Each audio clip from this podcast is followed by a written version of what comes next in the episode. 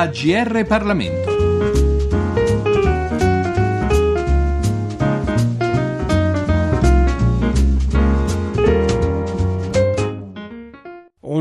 Saluto, un cordiale saluto a tutti gli ascoltatori da Giorgio Cirillo. Gramsci e Turati, Le due sinistre, pubblicato da Rubettino e scritto da Alessandro Orsini, docente di sociologia politica e studioso di fama internazionale dei fenomeni appunto sociologici legati al terrorismo e alla violenza politica in genere, è il libro di cui vogliamo parlare oggi. Le due sinistre a cui l'autore si riferisce sono quella riformista e moderata, il cui capostipite viene riconosciuto in Filippo Turati, e quella rivoluzionaria, appunto gramsciana, non esente da venature di violenza, non tanto barricadera quanto estremista, fondamentalista nella più drastica accezione del termine. Ma lasciamo all'autore il compito di illustrarci il suo saggio. Gramsci e Turati è un libro che nasce dall'esigenza di, in parte di chiarirmi le idee, nella speranza anche di poter dare un contributo al dibattito su che cosa significa essere di sinistra, che cosa significa essere di sinistra è una domanda che io credo interessi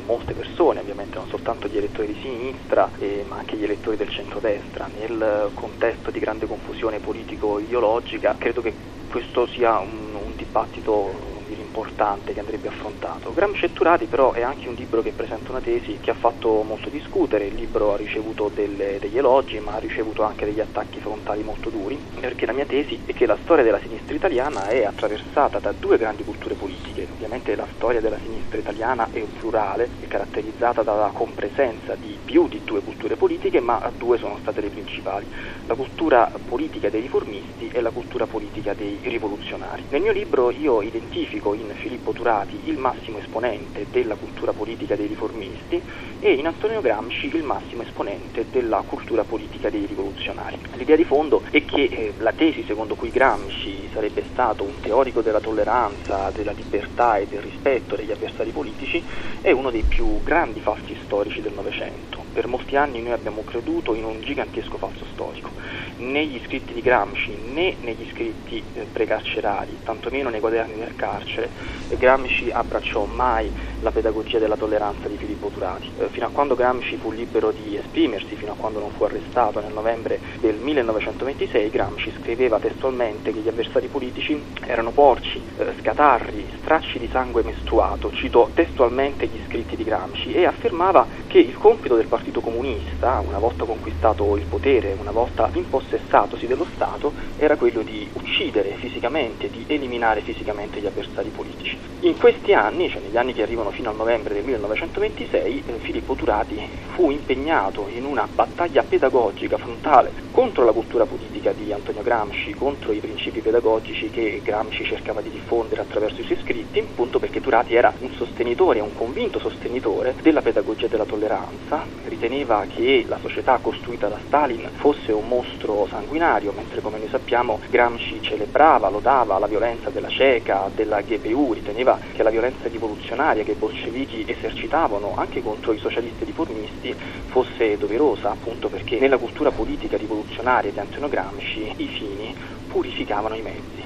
E Turati fu sempre un irriducibile avversario di Antonio Gramsci e Gramsci si sentì sempre un irriducibile nemico di Filippo Turati. Questo è documentato, ci sono decine e decine di pagine in cui noi possiamo ricostruire questo, questo scontro pedagogico così frontale. E quando Gramsci fu arrestato, eh, nei quaderni del carcere eh, non mutò la sua pedagogia dell'intolleranza, anche se spariscono dai quaderni del carcere gli insulti così violenti e così triviali che troviamo eh, fino a quando insomma, eh, Gramsci fu libero di esprimersi, ma la concezione fondamentalmente totalitaria del socialismo in Gramsci non venne mai veno. Gramsci fu sempre convinto che la società sovietica, che la società edificata da Lenin e Stalin fosse eh, la migliore delle società edificate fino ad allora dagli uomini, anche se lui aveva un atteggiamento in parte critico nei confronti di quel tipo di società, per quanto quelle critiche siano sempre state piuttosto timide, Gramsci fu sempre schierato in favore di una società totalitaria in cui non esisteva la libertà di pensiero, in cui non esisteva la libertà di parola. E è davvero singolare che poi quando Filippo Turati morì fu ricoperto di insulti, fu ricoperto di fango. Io nel mio libro Gramsci e Turati ricostruisco questa storia attraverso i documenti, in particolare cito un testo scritto da Palmiro Togliatti il giorno della morte di Filippo Turati. Togliatti descriveva Turati come un uomo spregevole, un uomo di cui la sinistra, nei cui confronti la sinistra avrebbe dovuto provare una profonda vergogna, lo considerava un corrotto, un ignorante, un incapace, il peggiore di tutti gli uomini della sinistra. E la ragione di questo odio e di questo accanimento di Togliatti nei confronti di Turati, lo ricordo nel giorno della morte di Turati, è proprio da ricondursi a questa battaglia frontale che Turati intraprese contro eh, l'idea di comunismo di Antonio Gramsci e ovviamente anche contro l'idea di comunismo di Palmiro Togliatti. E Gramsci e Turati cerca di, attraverso i documenti, di ricostruire questa storia, di chiarire che eh, sì, ci sono modi differenti di essere di sinistra e che all'interno della storia della sinistra esistono appunto due culture politiche che esprimono, che sostengono una concezione del socialismo che è in opposizione l'una nei confronti dell'altra. L'impressione che se ne ricava è che si stia parlando di altre epoche, di altri umori ideologici, di climi culturali decisamente distanti da quelli attuali e dunque di concezioni politiche e culturali che forse, tutto sommato, potremmo definire, riferendoci all'attuale panorama ideologico, biologico come radici ormai sterili, di radici ormai secche. In realtà io non direi che si tratti di radici secche perché la pedagogia dell'intolleranza ha attraversato la storia della sinistra italiana anche negli anni 70, anche negli anni 80. La storia della sinistra italiana è certamente una storia complessa in intervengono forze anche culturali tra loro differenti, ma diciamo, l'insegnamento fondamentale di Antonio Gramsci, secondo cui i nemici non hanno diritto di esistere, no? è una cultura politica che si basa eh, sul mancato riconoscimento riconoscimento del diritto alla vita eh, degli avversari politici è appunto un'idea che non, non è morta diciamo, con Gramsci e che è sopravvissuta sicuramente negli anni 70, negli anni 80 e ancora oggi esistono delle frange che si richiamano a quel tipo di concezione politica, no? secondo cui gli avversari politici, coloro che sono dall'altra parte, sono sostanzialmente dei porci, dei corrotti, delle persone che perseguono interessi meschini. La cosa interessante è che nella cultura politica rivoluzionaria, per quanto questo possa sembrare paradossale, i veri nemici poi non siano a destra, ma i veri nemici sono i riformisti, sono proprio coloro che si richiamano alla tradizione politica di Filippo Turati, perché nella cultura, nella concezione rivoluzionaria del mondo, i riformisti sono considerati dei servi al servizio dei padroni, al servizio del, dei capitalisti e d'altronde era anche questa la critica che Gramsci rivolgeva ai socialisti riformisti, che rivolgeva a Turati. No? Non dimentichiamo che sia Gramsci sia Palmiro Togliatti consideravano Filippo Turati un fiancheggiatore del fascismo, no? un amico del fascismo. Un Gramsci quanto mai estremista nella peggiore accezione del termine, potremmo dunque dire, e tuttavia c'è un Gramsci nel panorama generale della nostra cultura politico-ideologica riconosciuto come pensatore, come intellettuale di diverso e più rispettabile spessore culturale. Ci terrei molto a precisare che questo mio libro, Gramsci e Turati, non mette in alcun modo in discussione l'intelligenza e anche se vuole il genio teorico e politico di Antonio Gramsci eh, Antonio Gramsci è stato un pensatore politico di straordinaria importanza che è giusto studiare. Gramsci e Turati è un libro che prende in considerazione un aspetto finora trascurato, finora ignorato della personalità di Gramsci, è un libro che prende in considerazione la pedagogia di Gramsci, il modo in cui Gramsci si rivolgeva ai giovani militanti di partito, il modo in cui Gramsci invitava a concepire il rapporto con la diversità culturale, con la diversità politica, il modo in cui Gramsci educava i giovani militanti di partito a confrontarsi e a dialogare con gli avversari politici. Dunque non è un libro che mette in discussione eh, le qualità di Gramsci come pensatore politico, è un libro che richiama l'attenzione, io direi per la prima volta, sulla pedagogia dell'intolleranza eh, di Antonio Gramsci e sul fatto che eh, Gramsci appunto fu uno dei più importanti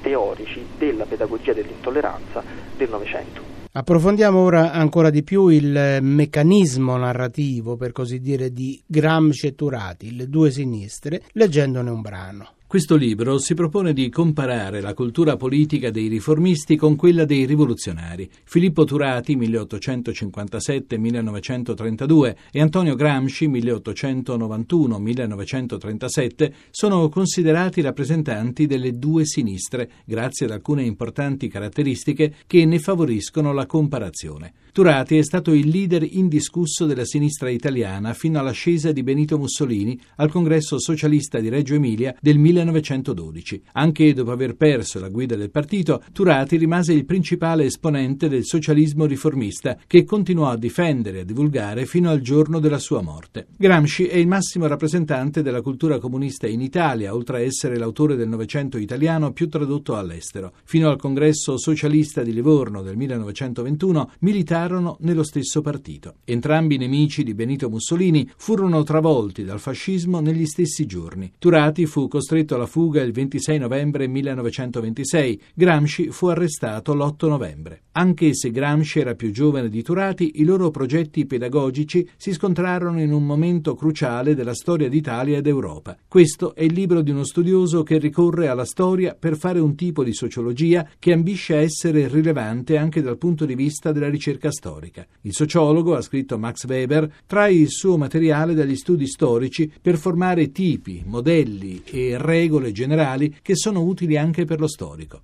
Il materiale utilizzato in queste pagine dunque è di tipo storico. L'obiettivo che si vuole raggiungere è sociologico. Nello specifico lo scopo è di portare alla luce le caratteristiche di due modelli pedagogici che concepiscono in materia opposta il rapporto con la diversità culturale e con gli avversari politici. Il primo capitolo si basa principalmente sull'analisi dei discorsi congressuali di Turati dal 1898 fino all'ascesa del fascismo. Il secondo capitolo si basa sulla lettura critica di tutte le opere di Gramsci. L'idea su cui poggia la ricerca è che le culture politiche possono essere osservate in azione attraverso l'analisi sociologica dei documenti storici e, dove possibile, attraverso i resoconti stenografici degli atti congressuali che registrano interruzioni, offese e liti durante il dibattito pubblico. Per cultura politica non intendo un insieme di conoscenze astratte, bensì un modo di pensare e di sentire che si colloca tra la disponibilità ad agire e l'azione sociale. Per utilizzare le parole di Gramsci, Gramsci, la cultura politica è qui considerata come un abito mentale, ovvero come un insieme di componenti cognitive, affettive e valutative che conferiscono ordine e significato alla vita e danno forma alle azioni degli individui. Come appare evidente, ripropongo la definizione di Gabriel A. Almond e G. Bingham Powell, ma ne estendo il significato e la sfera di influenza. Concepire la cultura politica come un abito mentale significa riconoscere alla cultura politica la capacità di influenzare anche le relazioni familiari, il modo di vestire, l'uso del tempo libero e la riflessione interiore. Il presupposto teorico è che la cultura esercita un potere su di noi attraverso le sanzioni e l'interiorizzazione delle norme che avviene durante il processo di socializzazione. L'autore che ha maggiormente influenzato l'idea alla base di questo studio è Karl Mannheim, di cui ho ripreso il concetto di ideologia come strumento di azione collettiva. Mannheim considerava l'ideologia come un mezzo per trasformare il mondo e proponeva di osservarne il funzionamento nella vita pubblica e nella vita politica. Ci siamo dunque occupati di Gramsci e Turati, Le due sinistre, scritto da Alessandro Orsini e pubblicato da Rubettino. Da Giorgio Cirillo un grazie per l'ascolto e un a risentirci al nostro prossimo appuntamento. I libri AGR Parlamento. Per segnalare saggi di storia, politica, sociologia e diritto, scrivere a grplibri.it.